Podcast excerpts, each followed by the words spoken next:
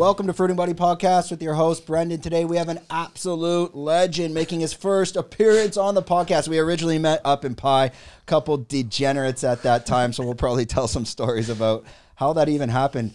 Um, even that story, I was like, did I meet you in Vietnam? Or he's like, no, it was Pai. Anyways, I'm, an absolutely degen. So, uh, let you know who are we? Fruiting Body is a medicinal mushroom company located by that on the island of uh, Phuket. We are doing stuff like lion's mane, reishi, only high quality extracts, none of that garbage stuff, uh, and definitely not selling you sugar waters. Um, we got timestamps, so you know if I'm rambling too long, you can navigate, watch different chapters, and easily be able to jump around in the podcast itself. Today, I think this podcast it's going to be a little bit about how we connected, but more importantly, Tom he came to Thailand. He was training Muay Thai down in Chalong. He's now made the move up to Bang Tao. He's at Bang Tao Muay Thai and MMA. So we're gonna talk a lot about like the difference is of training at different locations on the island, and probably some funny stories of just living in uh, living and training in Thailand as well. Uh, it's gonna be a very Thailand focused type of story.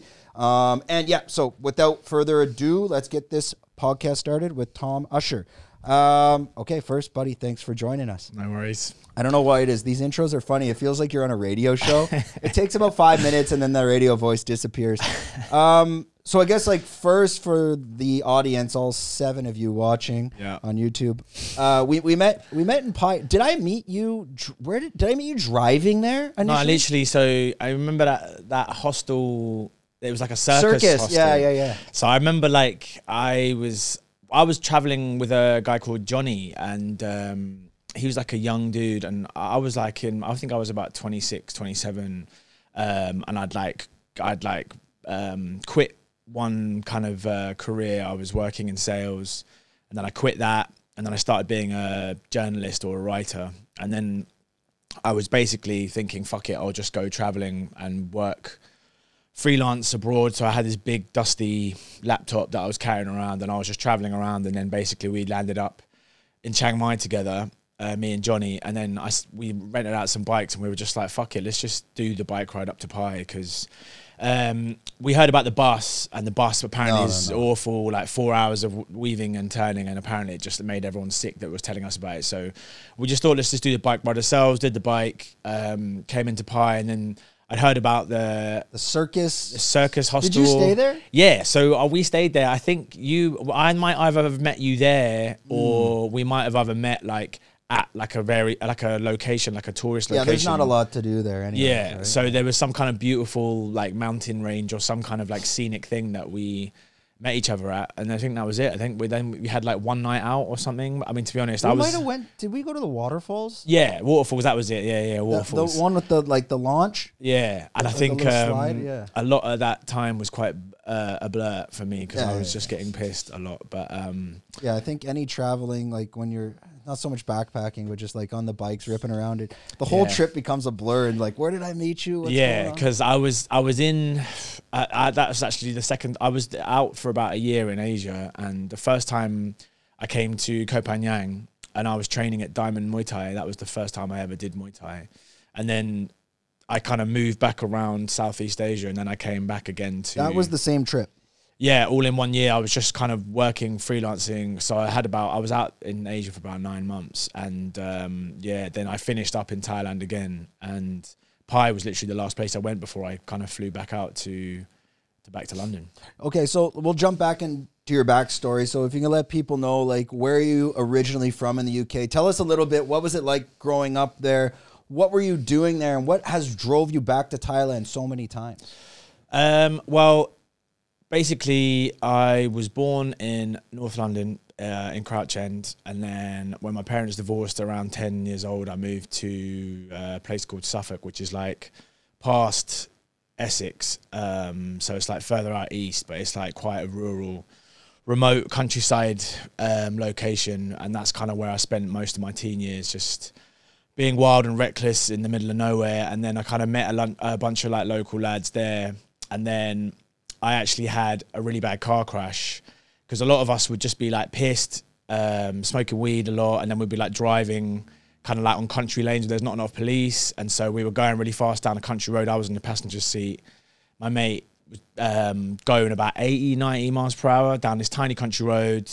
And then uh, it sounds ridiculous, but like a duck flew up and across the windscreen, didn't hit the windscreen, just flew up across, just went like that. And my mate just freaked out and just like jolted the car. And I think the back wheels just locked. And then we were like swerving down this like muddy country road. And then he hit into the hit into a tree on the passenger side. And it was like a tiny hatchback. So uh, I wasn't wearing a seatbelt. And the door just literally broke off the hinges. And I just flew out the door. Um, and I kind of burnt like a lot of the skin off my back. Like you, you know when um, James Bond, like he'll open the car door when he's in the car chase and he'll like do a little roll out and he'll be fine. He'll like dust off his suit. If you actually do that in real life, if you're going any kind of speed at all, like the tarmac is just basic. Well, you know what it's like if Yeah, you yeah. crash a moped, it will literally literally tear your skin off. And so like that was what that was like, but like times ten because I was going so fast, it just tore all the skin off my back. I've still got like scars on my hands and stuff like that from where I like How old were you then? I was 18. Okay. And then so after that, I got some money from like the crash or whatever, um, from like insurance money or whatever. And then that was the first time I was like, my all my mates um, from Suffolk were like, let's go to Thailand. And I was like, I'd never been outside. I think I'd been to like Europe like once. I'd never been anywhere on my own or anywhere like that wasn't a family holiday. So I was just like, fuck it, let's just go on this lad's holiday. And uh, it was completely insane, as you'd probably imagine. Lads imagine. on tour. Lads on tour, but it was like fucking a bunch of like Suffolk lads that are like are just used to like getting pissed in the pub and like having fights um, and smoking weed and driving and crashing their cars in like country fields. Suddenly going all the way out to Thailand. Uh, I think it was even in uh, Songkran as well. So we were in Koh Phangan. This is your first time. That was so my this first is, This is way before I met you. yeah, yeah, This was when I was like 18. So this was like, Oh, wow. I don't even know how many years ago. I'm 36 now. So the recovery from like, you, were you doing skin grafts? So no, so the, they they didn't actually put any kind of pat. They didn't put anything on my back at all. For some reason, the nurse was just like, "Don't just leave it open." So I had like an open like like flesh wound all over my back, and then it, every time I'd go to sleep on a t-shirt, the t-shirt it would the skin would just stick to, and I would like peel off the skin every night. So then after a while, I went back to the hospital and was like, "This can't be right. I can't." They'd be doing this, and they were like, "Oh my god, I'm sorry, we didn't like." bandage you up. So then they put some proper bandages on me and then yeah i just had to kind of like recover. It was only about i think it was about like four months later then i was in thailand. Um so that was like the first time i had like a traumatic experience and i kind of like went to thailand as a way of like recovering and healing. Um and then yeah basically i kind of uh carried on being in my 20s in London, um, just working like sales jobs, and then I kind of moved into like journalism. And then um, the second time, um, as I said, I, I uh, kind of was freelancing as a journalist and just thought, why the fuck should I be in like dusty England? Basically, I can be anywhere I need, anywhere I want to if I'm working remotely. So I just thought, fuck it, let's go around Asia. And then I, I went to Thailand twice on that trip. First time, as I said, was in Diamond Muay Thai in Koh Phangan. Um, I just thought Koh Phangan because that's where I'd been before and I felt comfortable and um, and the gym seemed quite cool. So that was actually really good. Like um, it was kind of like it wasn't like the training wasn't like high grade, but um, it was really like kind of friendly and there was lots of like I made like lots of friends there and it was kind of more of like a community vibe. Like all the guys would go out and they'd go to that uh, what's that place what the the Eden? Eden, yeah, yeah, yeah. So we'd all go out to Eden on the Saturday together, and so it was that kind of thing where it was like we work hard, play hard. Like no one, I think no one was even really fighting there. I think there was one guy who was training to fight. So it was, but it was my introduction to Muay Thai. I'd never done any of that before. I'd been boxing for like a long time at that point, about six or seven years, but I'd never done Muay Thai. So it was a, it was a really cool introduction. And then yeah, the second time, uh, then I kind of came back around, back up to Chiang Mai, and that's when I met you, basically.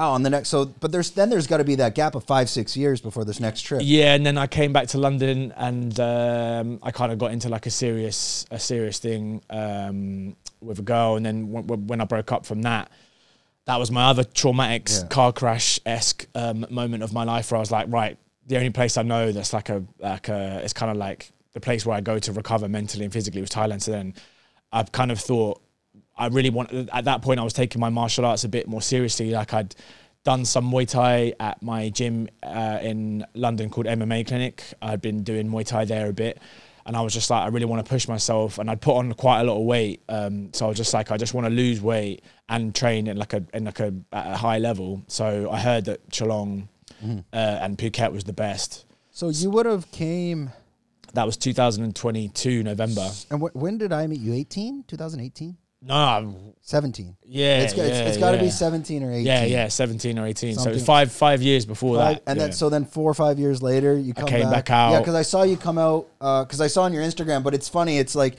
you want to meet up with people here, but what people don't understand is like Chalong is another world. Yeah, like it's yeah, so yeah, yeah. far. It's like it's a solid. it's its own Yeah. world as well. It's its own how, universe. how did you decide to then come back? And maybe maybe you can touch on at this point before were you working for Vice? How did you make that decision? Because you came out here and you were taking fights and like you were Yeah. taking it very seriously. So like I when I I was I was working as a kind of I was I'd moved from journalism to, into doing like copywriting and stuff, and then I was kind of like having a wrangle with my uh, with my old work because I'd basically like there was some kind of misunderstanding in terms of the remote work. I thought I could remote work from anywhere, but apparently it only meant anywhere in the UK. So there was a bit of like a confusion there. But um, I wasn't really thinking about that. I was I was looking to leave that job anyway, but it kind of worked out um, all, all good really. But then yeah, I I came back out in November. I kind I lost a lot of weight in like the first month, and I was just like, right. I don't really need to stay in England. Like, there's nothing really like key. I, I didn't have any like kind of like commitments or relationships to bring me back. So I was just like, why don't I come out and actually try and push myself?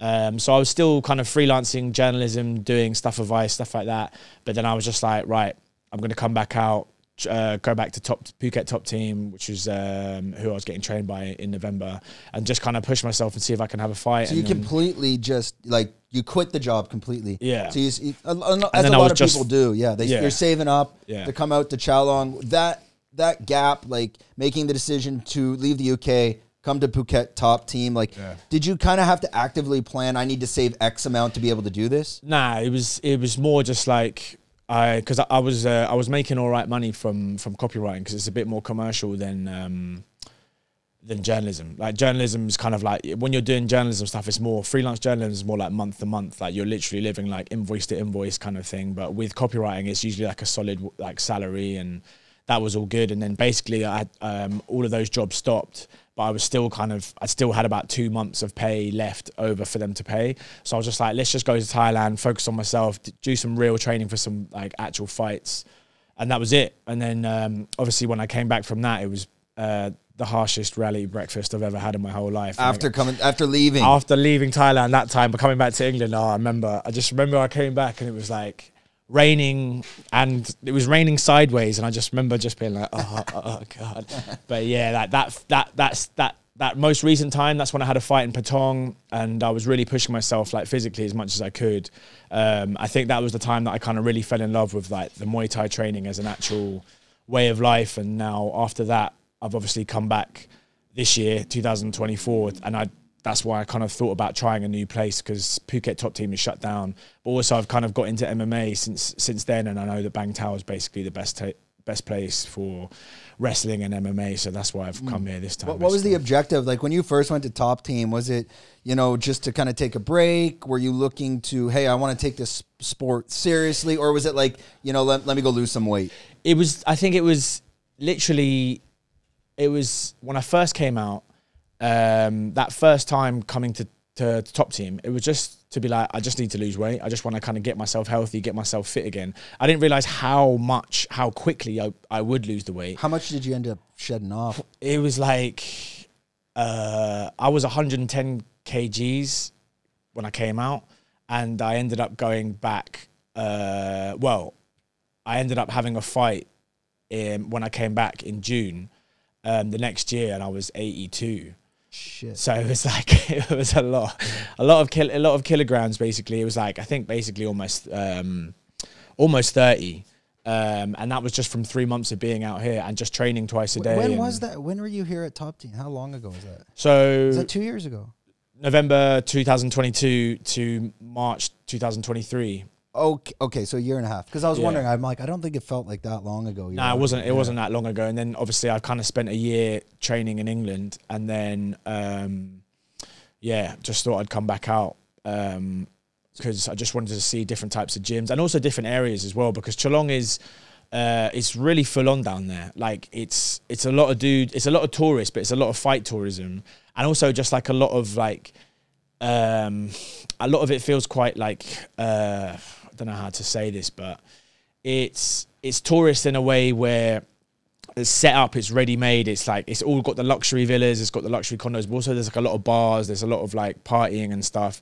And obviously there is the main strip which has all the gyms, but it feels like they're they're really not like they're tourist traps or anything, but because a lot of the really high level pros are fighting there, but they do kind of know how to churn you in, churn you out, kind of thing, and they they um, it's it's a business It's, basically. it's a it's like a little hamster wheel. Like, yeah, yeah, yeah, They bring you in and they they go do certain things, and then they kind of like, um, and I think the whole kind of that whole area is really focused towards that. Whereas Bang Tao obviously is a um, it's a really high grade gym, but um, the area feels a bit more relaxed and it doesn't feel as like intense. Were you Um, stuck kind of on the soi? Like a lot of people that go down there, that you ne- never end up leaving. that's that's what I'm saying. Is in I, my hotel was just around the corner, and I basically went from the hotel to the gym, and then I'd eat somewhere on the soi. Then I would go back to the hotel. Then I would come back out for the second training of the day, eat again somewhere on the soi. And So how, how often would you go to the beach? I mean, I mean, I basically go to the beach like once a week. Um, on the Saturday or Sunday when I had some time And off. anyone watch, and that's the point of this podcast. So as it gets shared, it's like so people can understand the difference between the north and the south. Yeah. And I'll let you explain it. So why don't you go to the beach?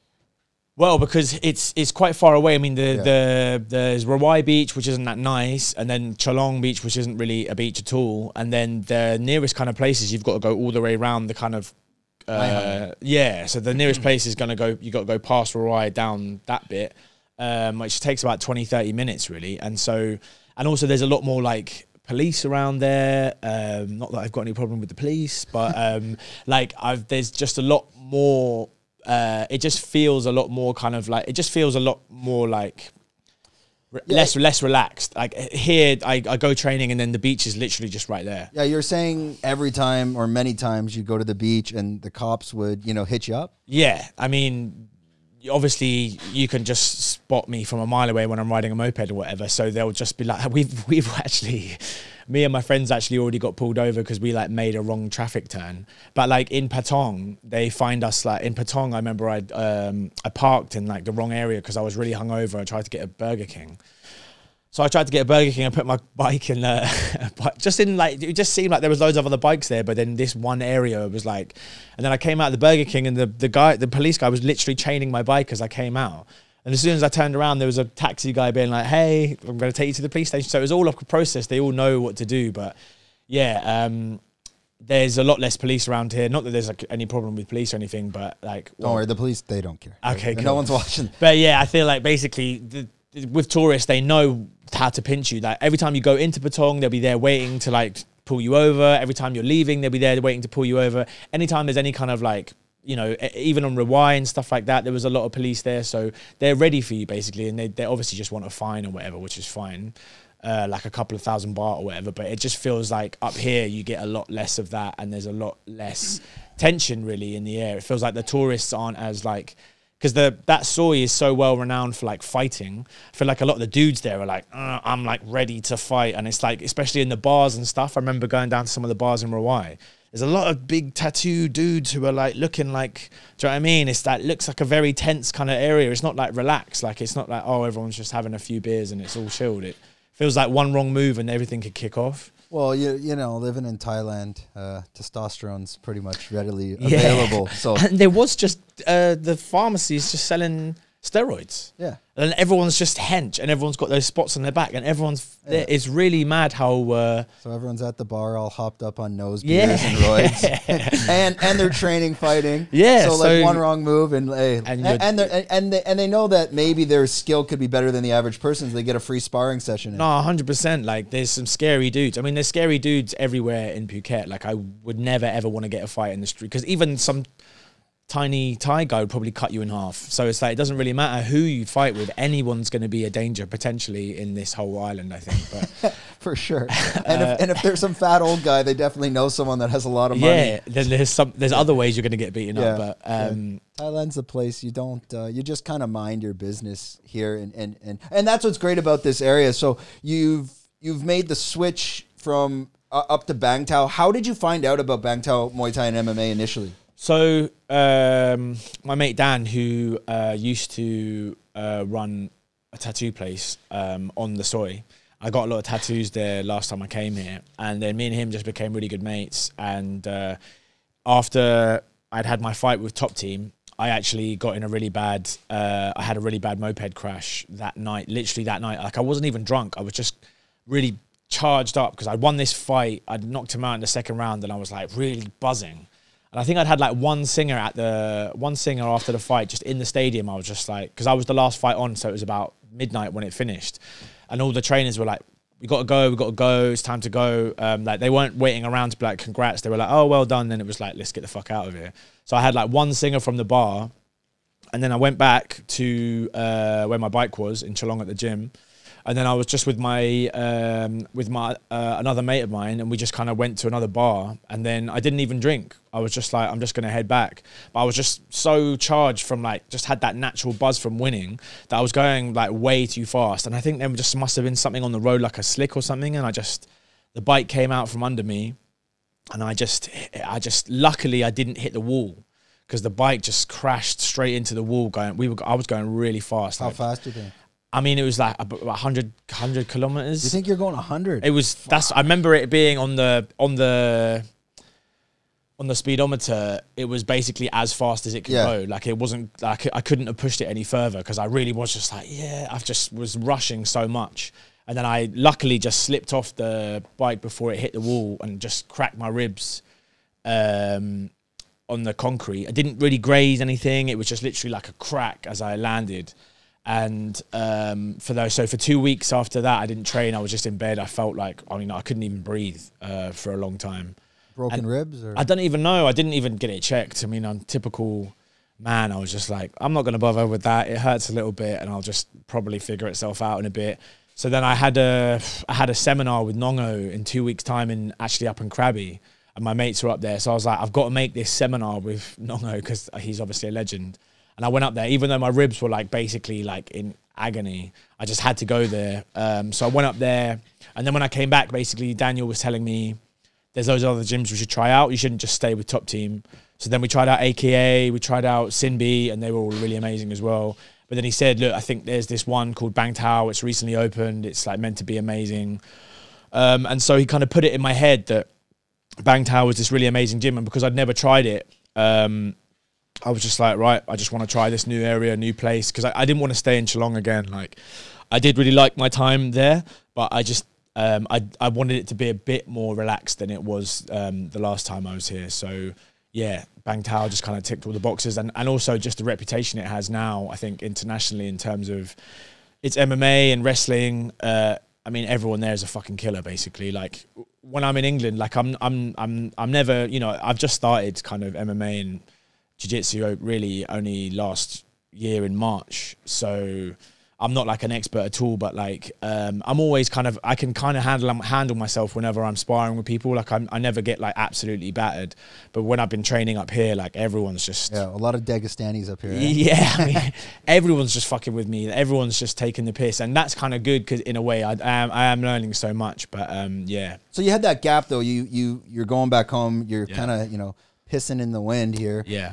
Uh, it's about a year and a half gap. What are you thinking when you get home? How quick are you just immediately thinking? How fast can I get back there? My my my my thought process was basically well, and it still is. I'm just going to try and do this every year because basically the the yearly kind of cycle with England is that January and February are just the most horrible, bleak years, months of the year where there's nothing to look forward to. Um, everyone's just had a really like big blowout with Christmas and New Year. Everyone's depressed. It's the coldest time of the year as well. Like um, nothing good is going on, and the only thing you've really got to look forward to is the idea that it could be spring and summer at some point.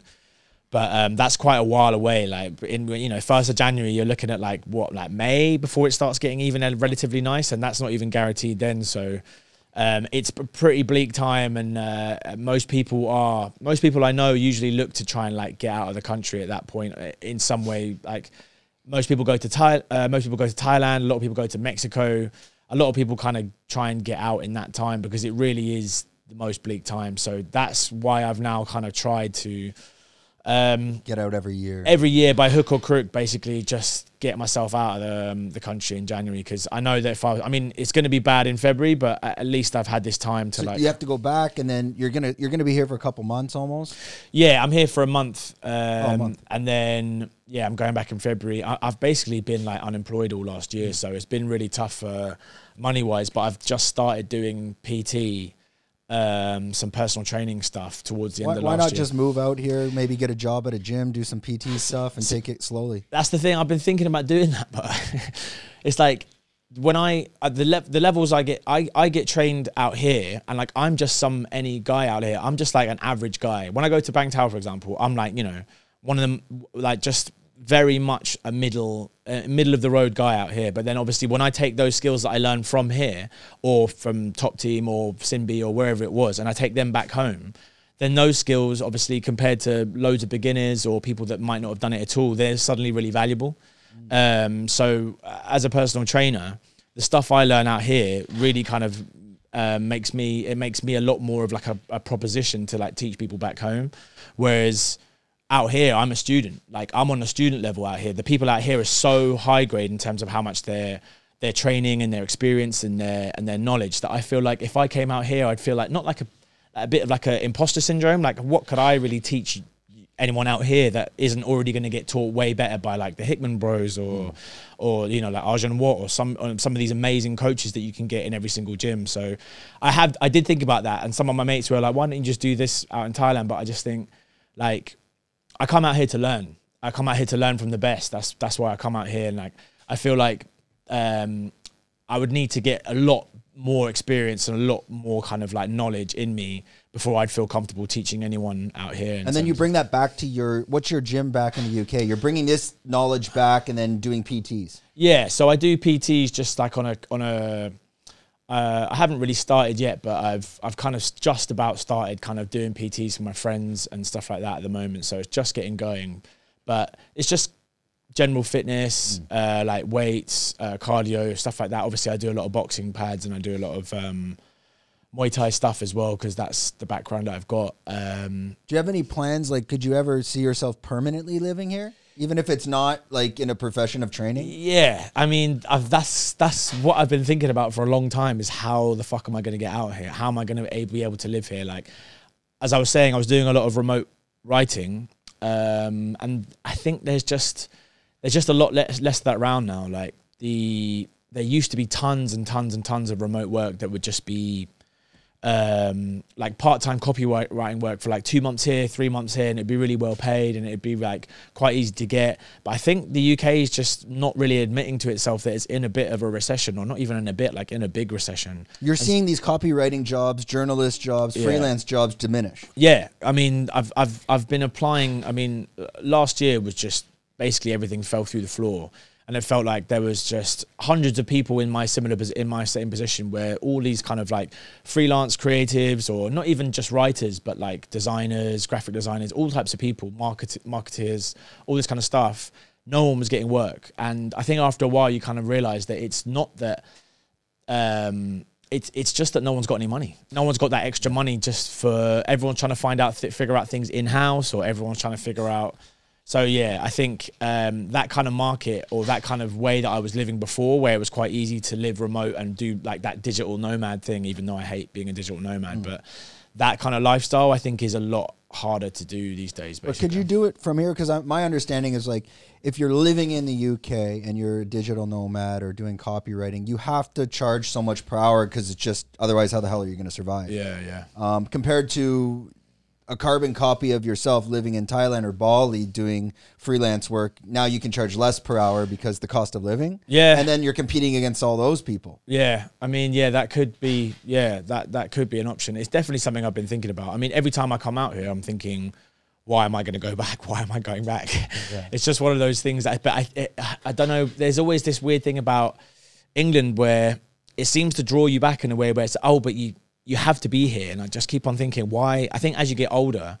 Um, I just keep on thinking, why do I have to be here? But then uh, there's something about it that always kind of draws you back.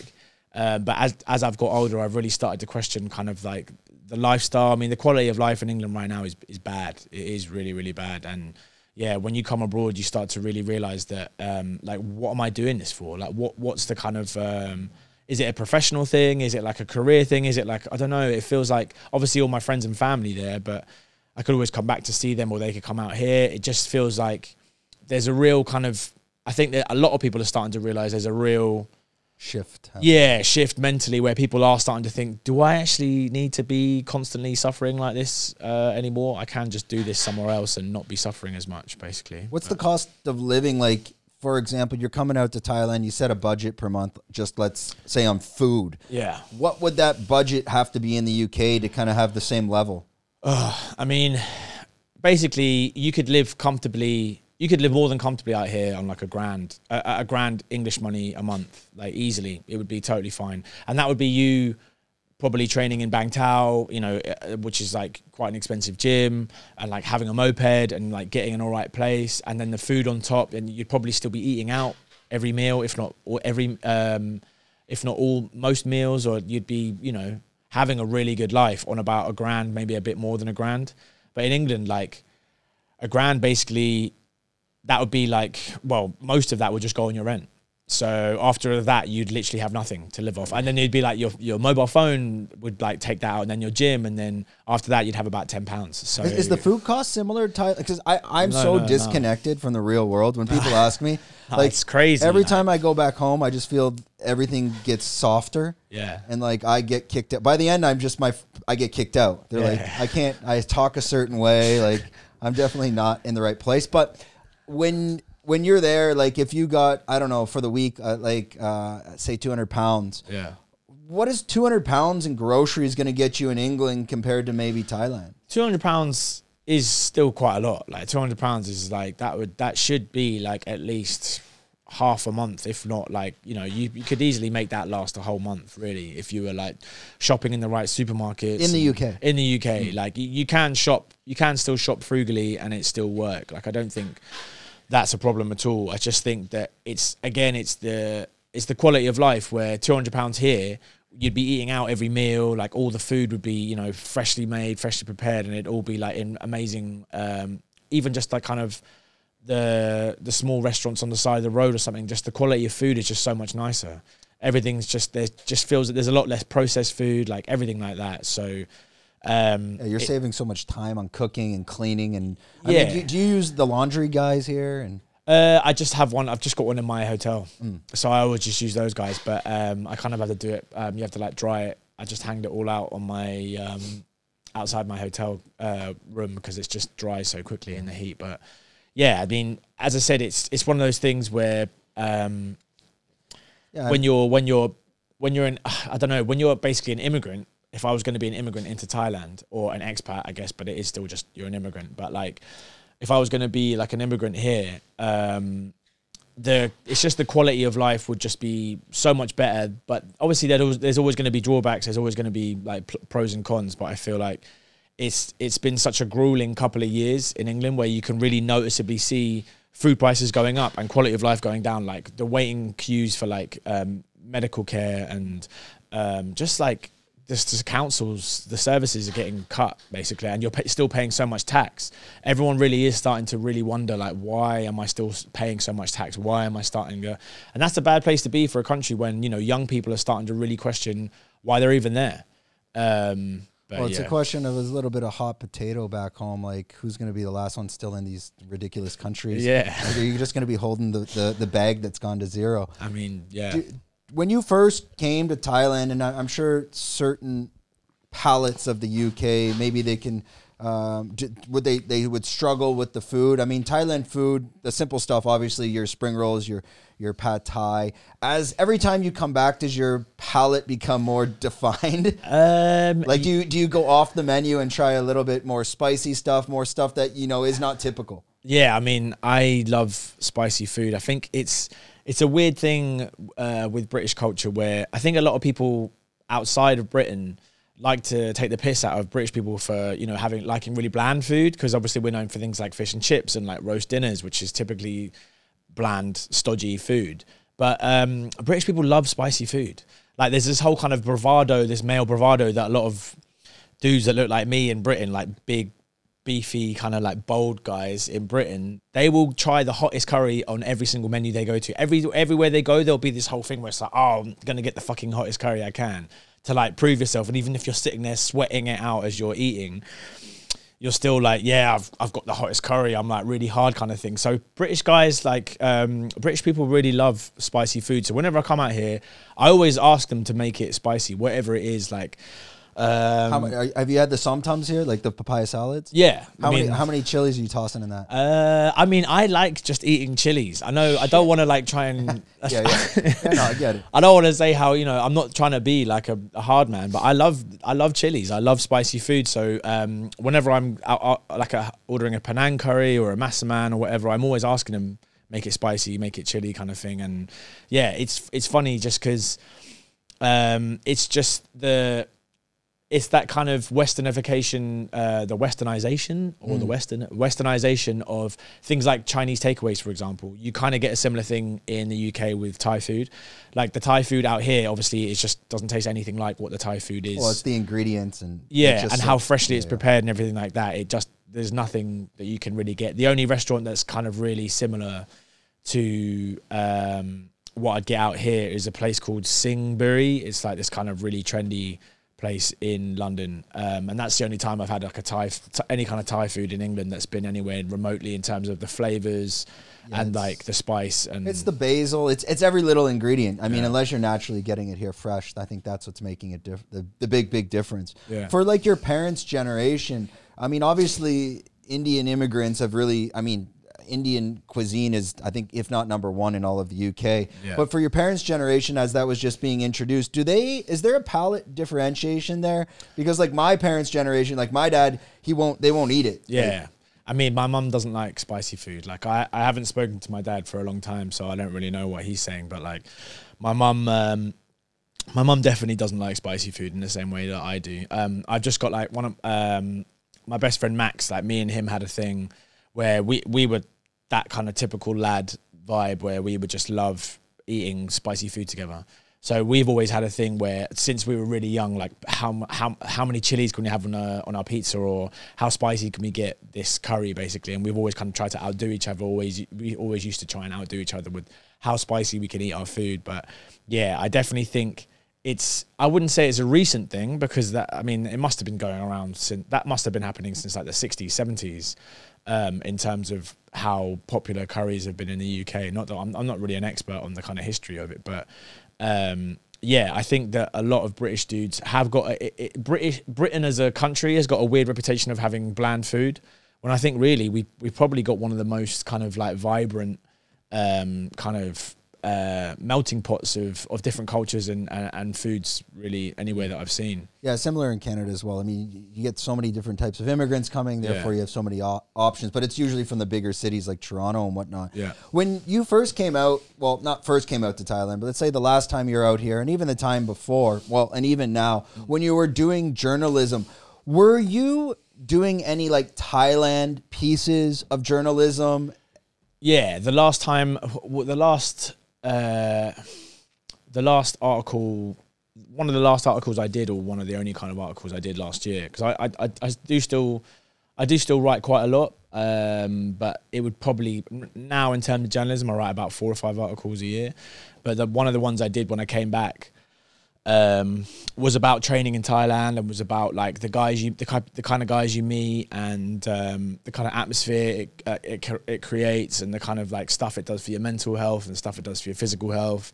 So yeah, that was like a big inspiration actually um, for me in terms of that last trip because what I noticed in the gyms, especially with um, the British guys, but also a lot of the Western guys, a lot of the dudes were basically kind of. I mean, I, I was too. Like I was coming out of the end of like a really bad relationship. Um, in terms of like you know, it was like obviously like it was a really long thing, so um, it was like a big thing to get over.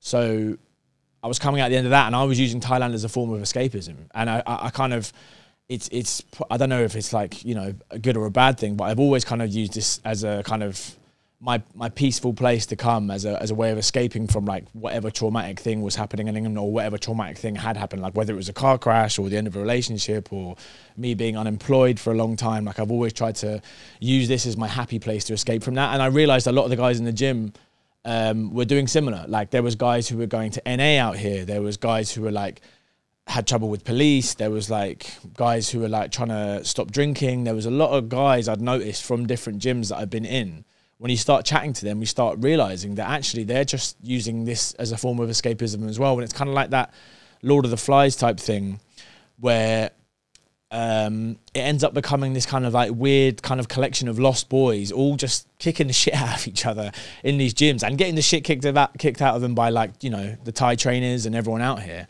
But then they're using that to, um, kind of like f- they're kind of using that to forge a better version of themselves and to, to improve whatever mental health uh, issues they have and to improve themselves physically, which in turn obviously ends up you know helping their mental health. And I feel like that's that's how I see Thailand as well. It's like a place where I start to, even though it sounds a bit like wet or whatever, but it's a place that I heal myself like mentally and physically, and that's why I love having a discipline. Like I love going to the gym. I don't want to just come here and party because that's when I lose myself even more like I come here to to train myself and to to, to get myself better and to uh, to make myself physically feel better and more disciplined. And I think that's what helps you mentally as well. Like if you ever I've noticed a lot of the guys come out here you see them at first they're struggling but then after a while they you get into a routine you get into a discipline and then you start seeing how that really strengthens you as a person. Um, and I think there's nowhere really else in the world that kind of that does that as well as as kind of like Phuket really, or or just Thailand generally. Do you find that it's a temporary band aid? So by the time you get back, eventually those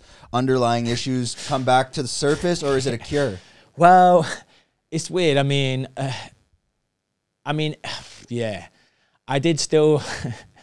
I remember when I came back to England after I'd, I'd spent basically in total about three months out here. So when I came back to England at the end of last year, at the start of last year, around March, I was just like, fucking hell, man. Every, like all the problems that I thought I'd kind of dealt with were just kind of back, the switch just turned back on again.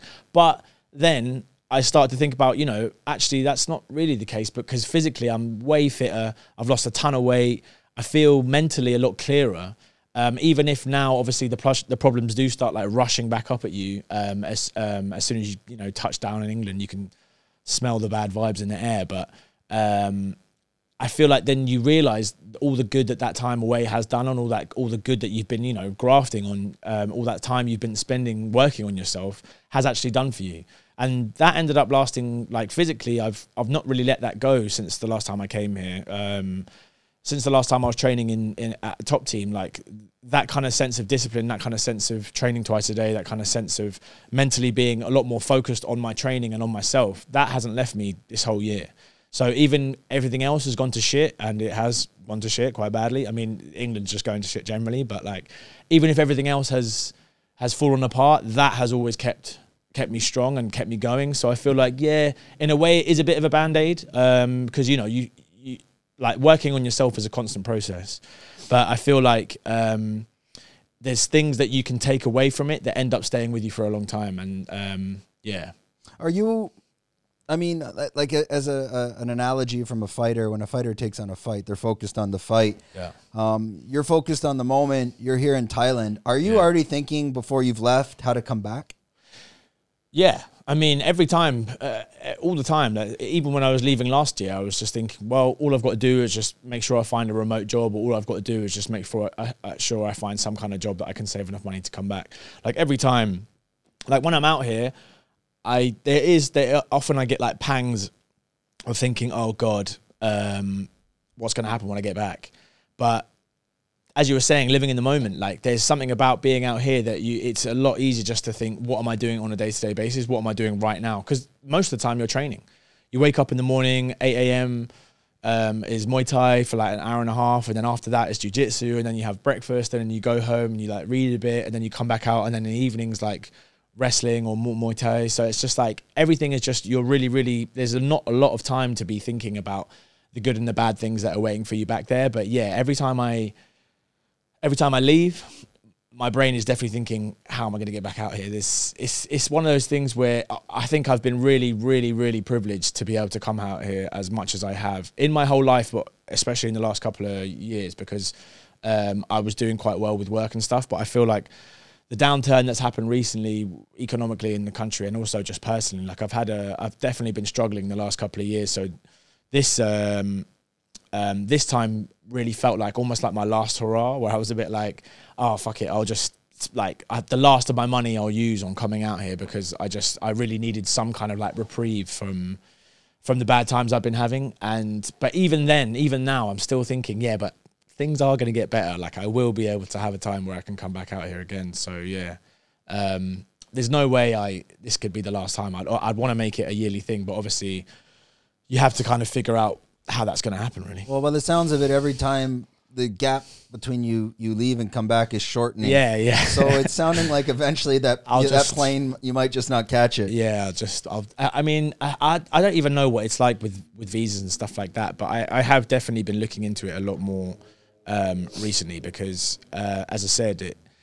I, th- I think when you're younger, you really there's a real sense of um, when you're kind of living for the weekend or you're living in London, and um, it can feel like London can feel like almost like you're eternally young, you're eternally mid twenties. Like there's something about London the way there's always a party to go to, there's always an afters to go to, there's always a pub to drink at, um, there's always like a new place to try out, new food, new restaurants. So you get stuck in this cycle basically from like your early twenties all the way to you know and you don't ever really realize that actually suddenly i'm like in my mid 30s and i'm like what the fuck am i still doing? The same things every weekend still going to the same clubs still drinking in the same pub still doing the same thing.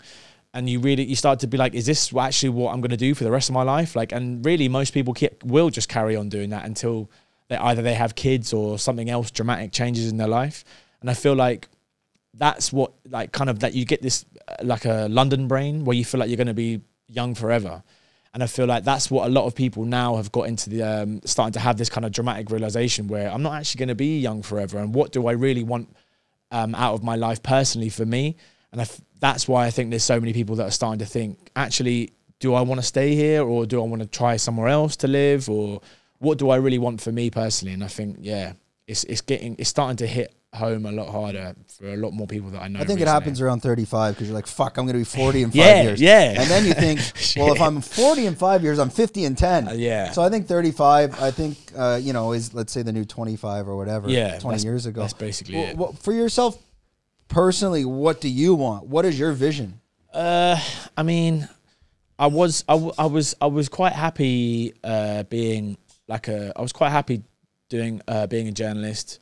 I was quite happy writing my articles. They were just kind of stupid, silly articles of Vice where I'd just go and do like wacky things and then write about them and stuff like that. But then obviously, kind of Vice have collapsed a bit now, and um, I don't think that option's really there anymore. And I don't really see myself as a as a journalist anyway. Like, um, I, you know, I wasn't a great journalist. I'm not like a good fact finder. I don't like do like good research or anything like that. I, I do like writing like stupid things, but um, that's basically it. But I feel like I, you know, I'd like to try and write a book. Maybe I'd like to try and. I mean, right now I'm 36. I want to try and have as many fights as I possibly can before one of my knees pops, um, or some kind of like some kind of horrible injury happens. Um, that retires me. Uh, so I'd like to do that for the next couple of years at least. And then yeah, I mean, I'd I'd wanna I'd wanna write something that was a bit more um, bit more serious, a bit more of like an actual like a book project. I, I am trying to write like a book proposal at the moment, um, but um, it's it's taking a long time because it is quite a big like hefty. That's a it's a big hefty like proposal. It's about 30, 40 pages you've got to write, so it takes a long time. But yeah, that's the kind of thing I want to be doing. I mean. Um, ultimately though really all those th- those are all kind of like pipe dreams or kind of ambitions i think ultimately really i just want to have enough money to like be okay and support myself and if i if there's people that are close to me that i love then i want to be able to support them as well. And whether that's here or back home or wherever that is i think that um, when you've when you've kind of looked at when things start going really bad, I think that's when you start being like, you stop having these kind of big grand ambitions and you start to be like, what do I actually want? And like most of the time last year when I was in London, I was like, I just want to make enough money to be able to go out to a nice dinner for like once a month and then be able to like support myself financially for the rest of the month and not have to worry and that be it. Like that's all I really want. I don't really care about anything else. Like your ambitions get smaller and smaller and smaller and more narrow and narrow and narrow because things are so shit and you you start to realize how lucky you even are to be in the, the situation you are in, let alone, you know, um, the situation that's good, that's a lot worse than that. So, And the majority of people in the UK, they are facing this situation. yeah, that's the thing is that the middle classes are getting more and more squeezed. So, I'm very middle class. I've always been like a middle class person, but um, it, it, even like um, even the middle classes now are getting so squeezed that really, unless there was some stat the other day where it was like, unless you're on 80k, 80k in London, then you're not able to live comfortably.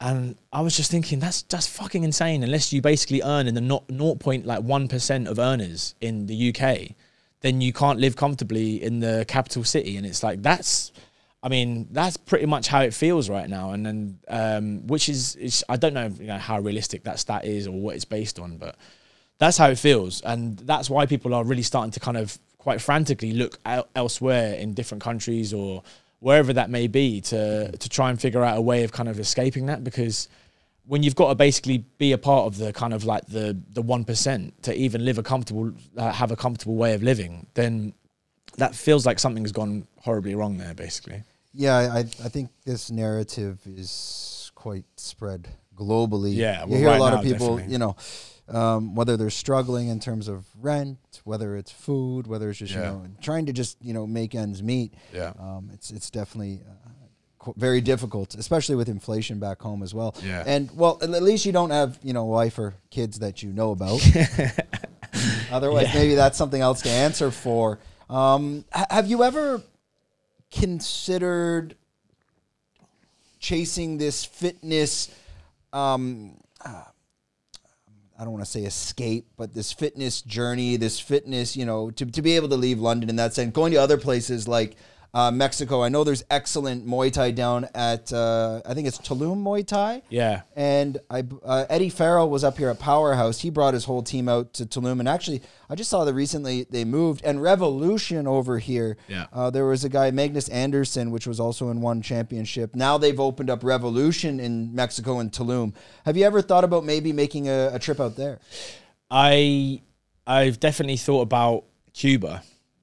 Um, For the boxing. for the boxing Yeah. because my mate um my mate Dresden was actually just out there um and she was saying that it's like unreal like she's uh she's been boxing for a couple of years now I think she she kind of recently got into it and um she was telling me because she uh, um, was living in Colombia for quite a long time so I think she she's quite fluent in Spanish, um, and she basically just went out there before she went back to Colombia for a bit, and she was saying that it's absolutely unreal and that the level there is like next level.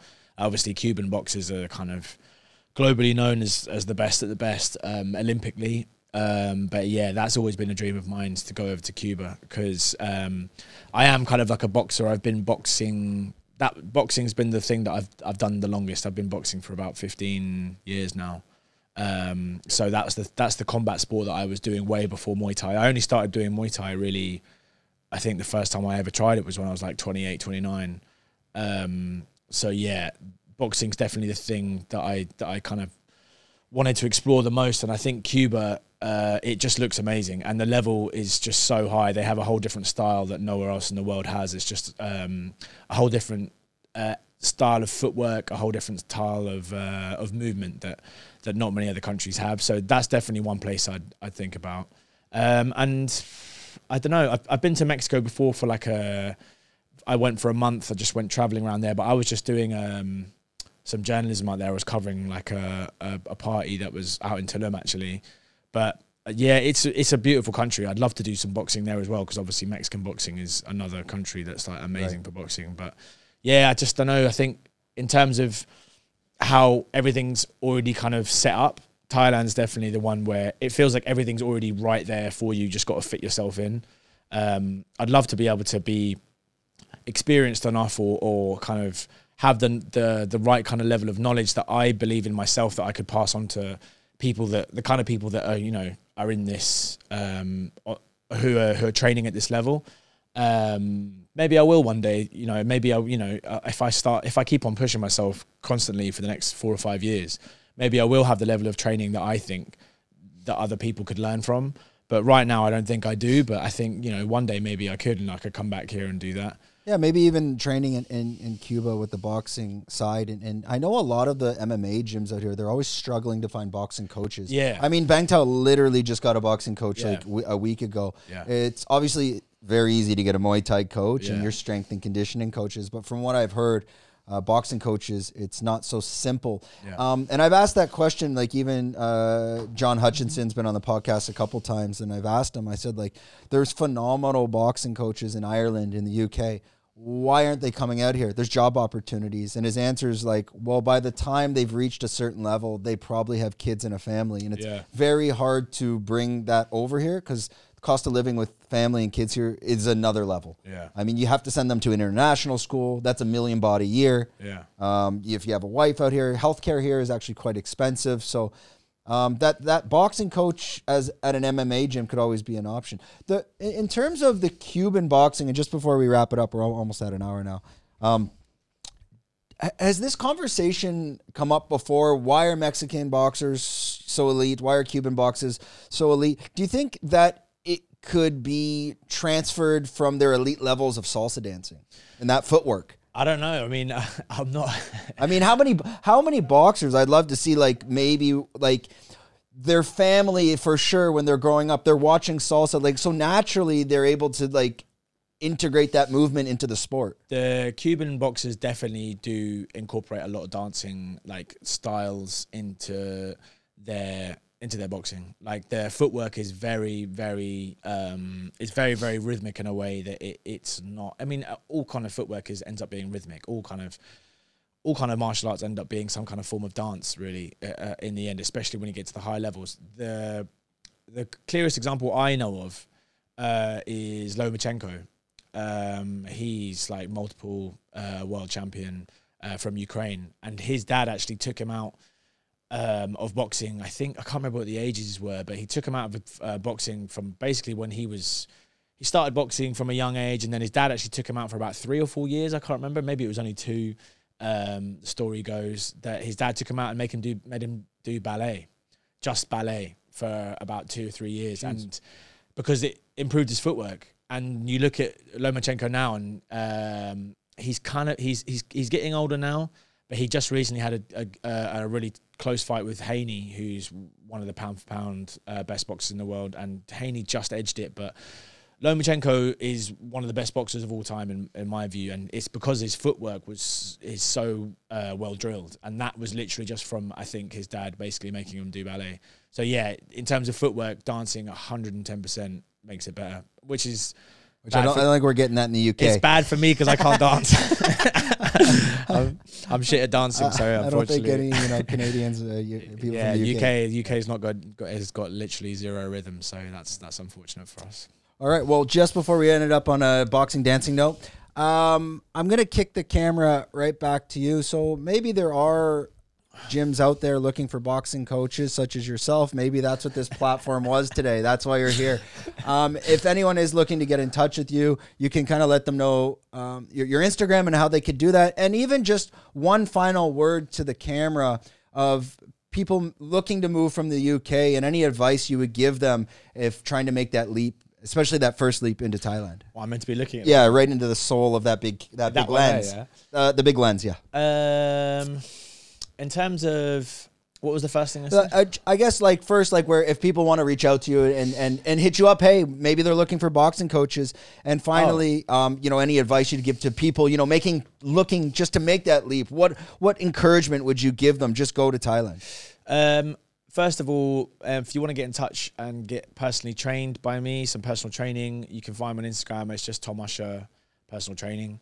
Um, or you can reach me on my personal Instagram, which is just Tom Usher, like the singer. Um, um, and in terms of coming out to Thailand, I don't know really. Uh, obviously, i i- it's an incredible privilege to to be able to come out here. But if if you can kind of do that, uh, I, I would definitely try and do that in a way that isn't just about partying, isn't just about holiday. And I feel like there's so many amazing gyms, there's so many elite kind of um, trainers out here that you could really improve yourself physically and mentally by by kind of coming out here and and uh, and doing some training. So yeah, I'd definitely try and get on that if you ever if you ever felt like it, basically. All right. Uh, that wraps up another episode. Big shout out for Tom jumping on the podcast. I think he's probably got a training session right now. Yeah. Okay. So back, shout out to Bangtao Muay Thai and MMA. It's funny how we, we just ran into each other the other day. Um, I think. Oh wait, this this will be out. GSP's over at Bangtao, but this oh, will be yeah. out for a couple weeks. Okay, that wraps up another episode. Leave comments, like, link, subscribe, do all that fun stuff. We're out.